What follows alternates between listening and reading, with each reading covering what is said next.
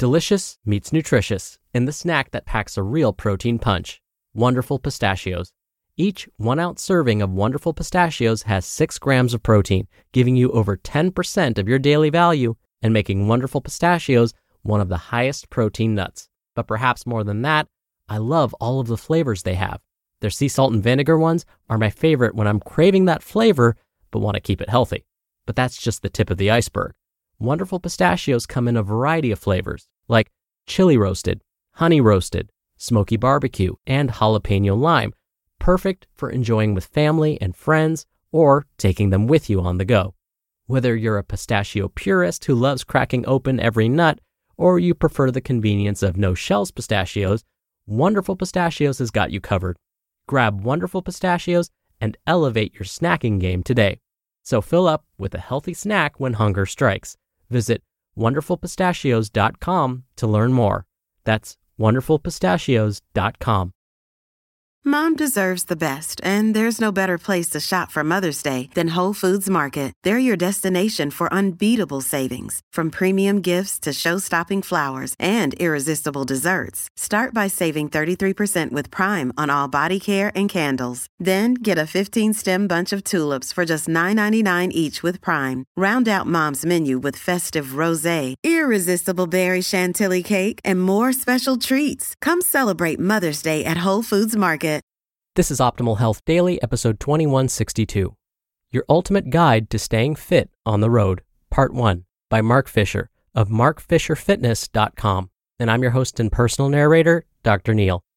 Happy middle of the week Wednesday, and welcome to another edition of Optimal Health Daily, where I read some of the best blogs covering health and fitness, just like an audiobook, and always with a bit of my commentary at the end. Now, today, like every Wednesday, I like to share a little bit of inspiration with you. So here we go. Quote Change before you have to. Jack Welch. Now, today's post is a bit longer than what I typically narrate, so whenever that happens, I'll read the first half today and then finish it up for you tomorrow. So, with that, let's get right to part one as we optimize your life. Your Ultimate Guide to Staying Fit on the Road, Part 1 by Mark Fisher of markfisherfitness.com. One of the greatest fitness challenges is staying on your game when your life requires lots of travel. Since the birth of the Mark Fisher Fitness website, we work with ninjas who are on the road a lot. Many of our professional theater ninjas go on the road in a touring show for a year or more. They may have schedules that require them to live almost exclusively in hotels, often changing cities every week. And many of our executive ninjas have travel schedules that are just as grueling, oftentimes on the road for a third of the year or more. I truly understand how challenging this can be. My professional pursuits have made me a bit of a road warrior myself, and if I'm being honest, I've really struggled at times. You see, I know the temptation of fried appetizers ordered at a business dinner. I know firsthand the challenges of sleeping in random hotel rooms in different time zones. I know how drinks can get out of hand with colleagues and friends you only see a few times a year. I know the horrors and agonies of finding anything remotely healthy and appetizing at most airports. Fitness professionals are great at giving you advice when you have lots of discipline and a very standard day. But for busy people, much of this advice falls apart when we lose our schedule, our kitchens, and our routines. In this article, I'm going to show you exactly how to stay fit while on the road. Tip number one don't make the perfect the enemy of the good. Our first tip is something of a philosophical foundation for life on the road. Since so many people fall into all or nothing thinking with their fitness, our first step is to accept that occasionally we'll get weird. You will sometimes find yourself at the airport and realize almost everything is closed and your only options are not the best for your health and hotness. Your client may want to take you to this really over the top Mexican restaurant because you absolutely must try the beef, lard, and cream cheese tacos. By the way, that's not really a thing, but maybe it should be. Sometimes you have to make hard calls about getting up to train or getting a bit of extra sleep when jet lag is kicking you in the you know what. And guess what? It's okay. It's all okay. You're okay, and it's going to be all right. Don't make the perfect the enemy of the good. Do your best to plan for the inevitable slings and arrows and then chill out. If we strive for perfection, when there are so many variables out of our hands, we're setting ourselves up for suffering and a crash. Our goal isn't perfection. Our goal is our personal best. Tip number two focus on a few anchor habits that you control. When you're on the road, there are going to be a lot of things you can't control. Flights will get delayed, luggage will get lost, conference schedules and meetings will run late.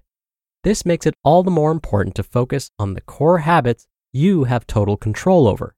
For instance, you can use some of the strategies from tip number five to improve the quality of your sleep. But all you can truly control is leaving dinner early enough to make sure you have a sufficient number of hours in bed. While you may not have access to a fully equipped gym, you can commit to staying active. Perhaps it won't be your usual program, but you can certainly find ways to get some exercise, even if it means training in your hotel room or working with a subpar hotel gym. You can take your daily supplements, you can drink your water, and you can still get in your meditation. Since so much will fundamentally be out of your control, it's important to really nail the things that you can control. Not only will this serve your health and fitness itself, it's an important piece of psychological well being. Tip number three do some research in advance to plan out your training. There are two pieces you need to consider when thinking about planning your training. First of all, you need to think realistically about your schedule. Even on the road, a large part of fitness success hangs on your ability to plan effectively. As always, you'll need to balance your sleep with training. But if you don't thoughtfully schedule your personal exercise time around the work demands, you'll find your whole day can quickly get eaten up. Secondly, you'll need to research and consider your training options in advance so you can plan accordingly. Based on where you're staying, it may be logistically possible to get access to a fully equipped gym by buying a pass for a few days. More often, you'll have to make do with the hotel gym.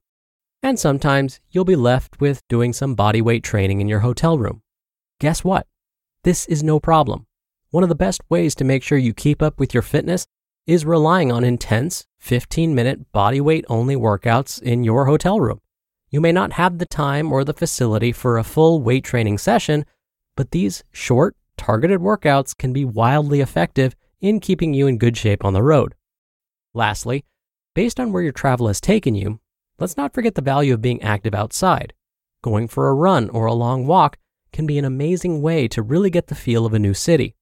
Some of the best memories of my life are going for runs in Hyde Park in London, Castle Park in Nice, and running through the streets of Florence with my wife. While you may not be able to do your usual fitness routine, variety is the spice of fitness. Use the opportunity to try out novel ways of exercising and see the world. Tip number four hear that on tomorrow's episode. You just listened to part one of the post titled Your Ultimate Guide to Staying Fit on the Road by Mark Fisher of markfisherfitness.com. When you're hiring, it feels amazing to finally close out a job search. But what if you could get rid of the search and just match? You can with Indeed. Indeed is your matching and hiring platform with over 350 million global monthly visitors and a matching engine that helps you find quality candidates fast. Ditch the busy work. Use Indeed for scheduling, screening, and messaging. 93% of employers agree Indeed delivers the highest quality matches compared to other job sites. One of the things I love about Indeed is that it filters out incompatible applicants. So when you're hiring, the process is much faster and you only have to consider applicants that are already likely to be a great fit. And listeners of this show will get a $75 sponsored job credit to get your jobs more visibility at indeed.com slash health. Just go to indeed.com slash health right now and support our show by saying you heard about Indeed on this podcast. Indeed.com slash health. Terms and conditions apply. Need to hire? You need Indeed. Families have a lot going on. Let Olly help manage the mental load with new cognitive help supplements for everyone four and up, like delicious Lolly Focus Pops or Lolly Mellow Pops for kids. And for parents, try three new Brainy Chews to help you focus, chill out, or get energized. Find these cognitive health buddies for the whole fam at olly.com. That's O L L Y.com. These statements have not been evaluated by the Food and Drug Administration. This product is not intended to diagnose, treat, cure, or prevent any disease. Dr. Neal here for my commentary. If you've listened to this podcast for any period of time, you've probably heard me say that I'm not really a fan of casual outdoor activities. Meaning, if I'm going to be active outdoors, instead of just going on a casual hike, I would much rather go skiing.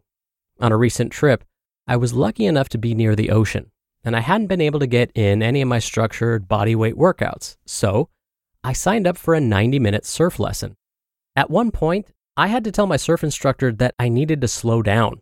After trying to catch a couple of waves, falling, and then paddling back against the current back to where my instructor was waiting for me, I was exhausted.